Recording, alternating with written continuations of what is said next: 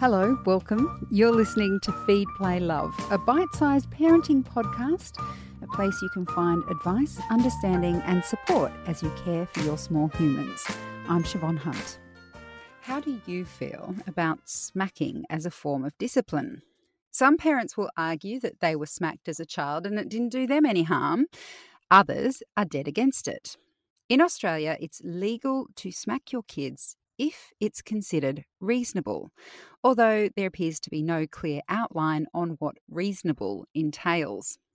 Now, research from Harvard University, studying 147 children, has found that smacking can alter brain development, even if it's considered light. Dr. Vanessa Lapointe is a psychologist and author. Hi, Vanessa, how are you? Doing well, thank you.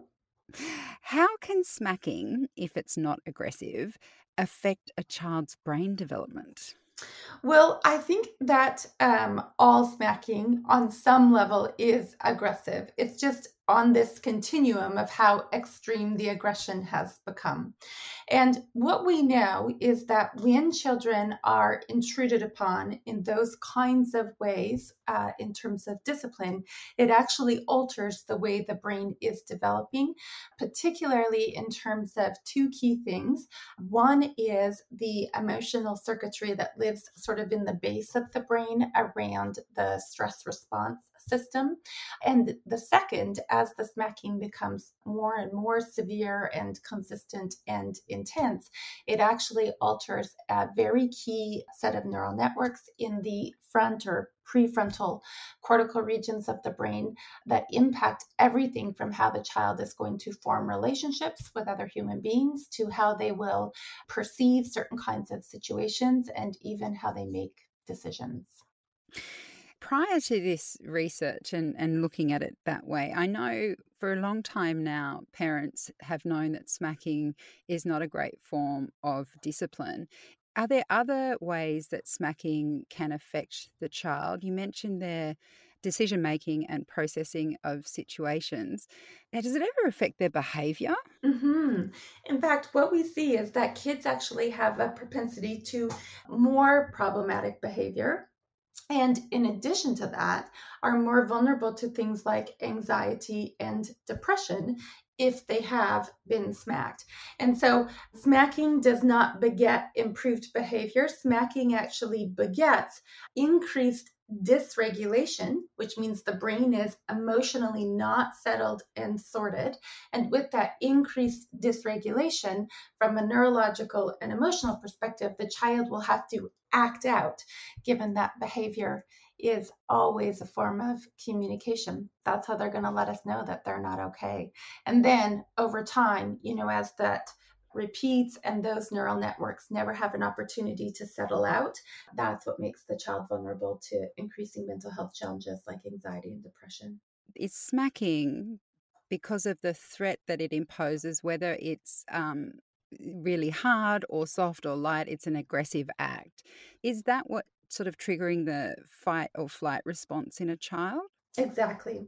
And what we know is that when children are engaging in misbehavior of any kind, they are in some way, shape, or form a dysregulated state. So already we have a brain that's a little bit weeble wobbly in that moment.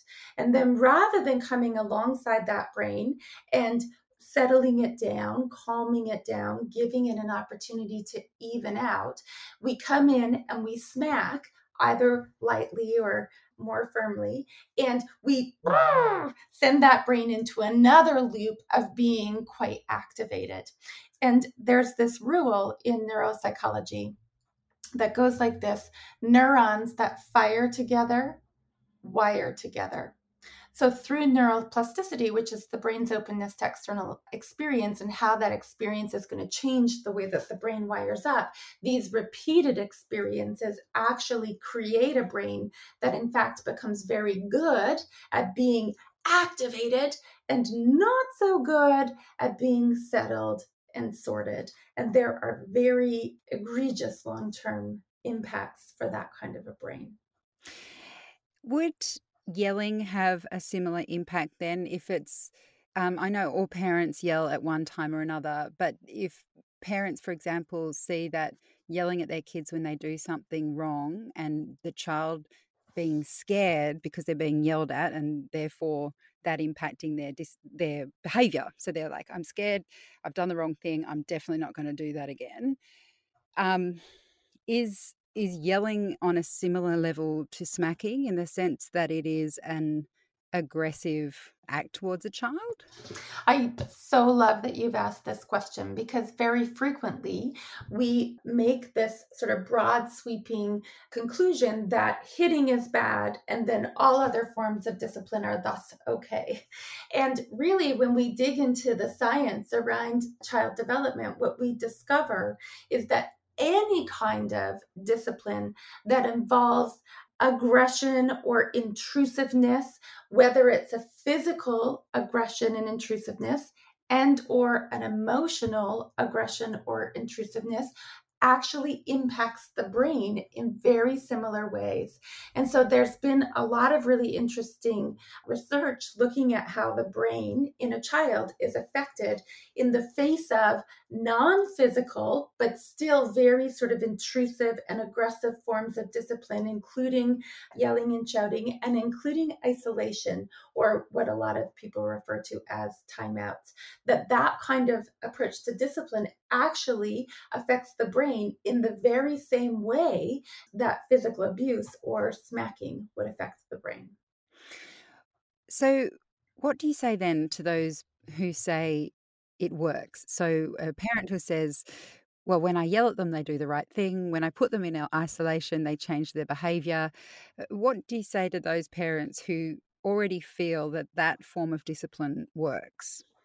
Well, there's a couple of things. One is we have to define what it is that you are using as your criteria to determine that it has, quote, worked.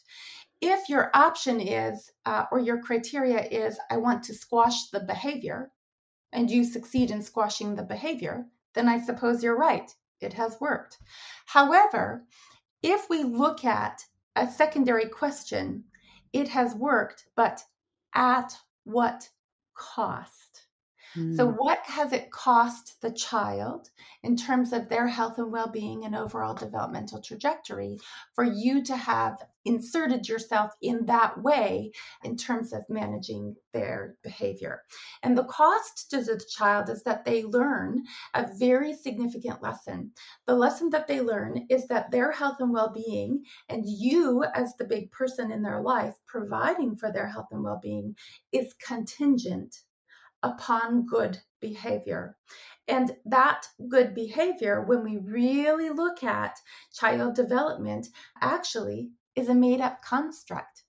You know, two year olds have tantrums, and three year olds don't share, and nine year olds sometimes act like three year olds. All of these things are actually developmentally super appropriate.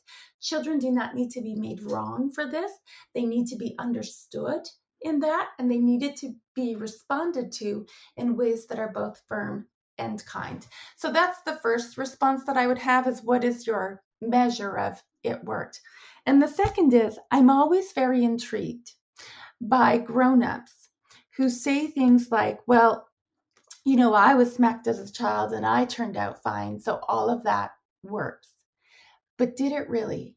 Because you were smacked as a child and you've now grown up into an adult who thinks that it's okay to hit a child in order to control them.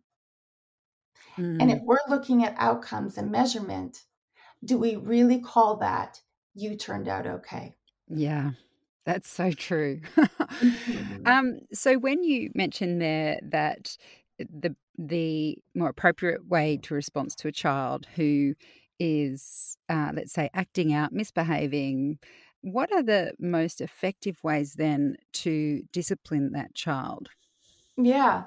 And so in my uh, first book, Discipline Without Damage, I talked about the nine stepping stones. And you don't have to memorize all nine stepping stones, of course, to be able to manage a disciplinary moment with a child.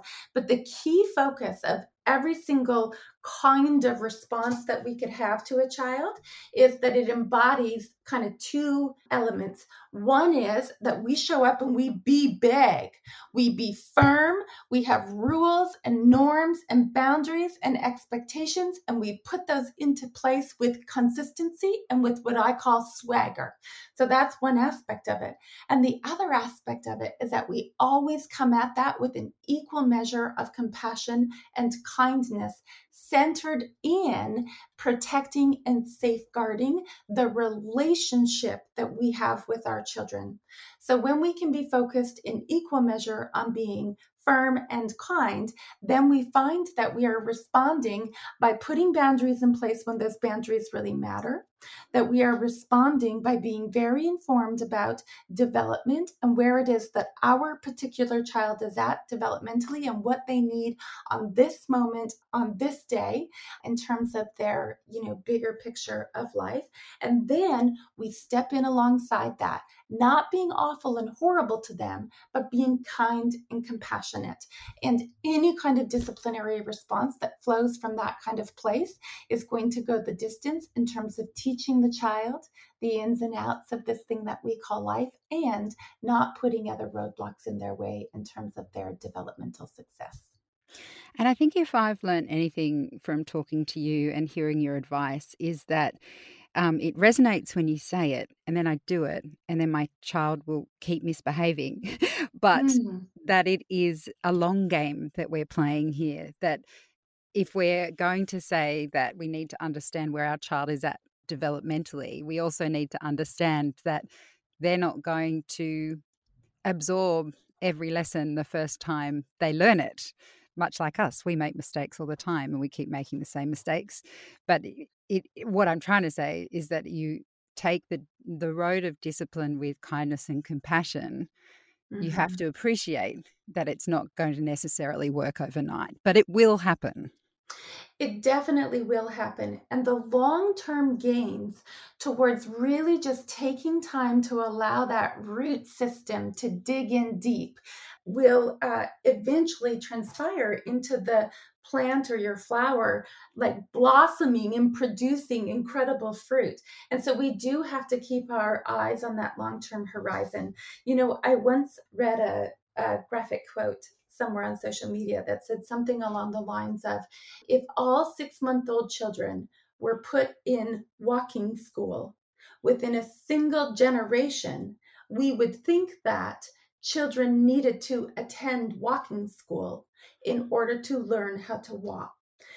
And the same can be true of the biases and sort of information that we have onboarded as parents. We think that it's because we've timed them out or taken their toys away from them or whatever it is that they eventually figure out how to share or how to not hit or all of these kinds of things. But in fact, it isn't those quote interventions that help our children figure those things out. Rather, it's the simplicity of maturation over time that has the child figure it out in short, their brains grow. Yeah. And as their brains grow, they put it together. We don't need to be hostile in the way that we approach discipline with our children. Vanessa, I love chatting with you. Thank you so much for talking to us today. Thank you for having me on. That psychologist and author Dr. Vanessa Lapointe. She is the author of several books, and I'll put links to the one she mentioned, Discipline Without Damage, in the notes of this episode. Feed, Play, Love is a babyology podcast produced and presented by me, Siobhan Hunt. I'd love to hear from you, so if you'd like to get in touch, email me at feedplaylove at theparentbrand.com.au. See you next time.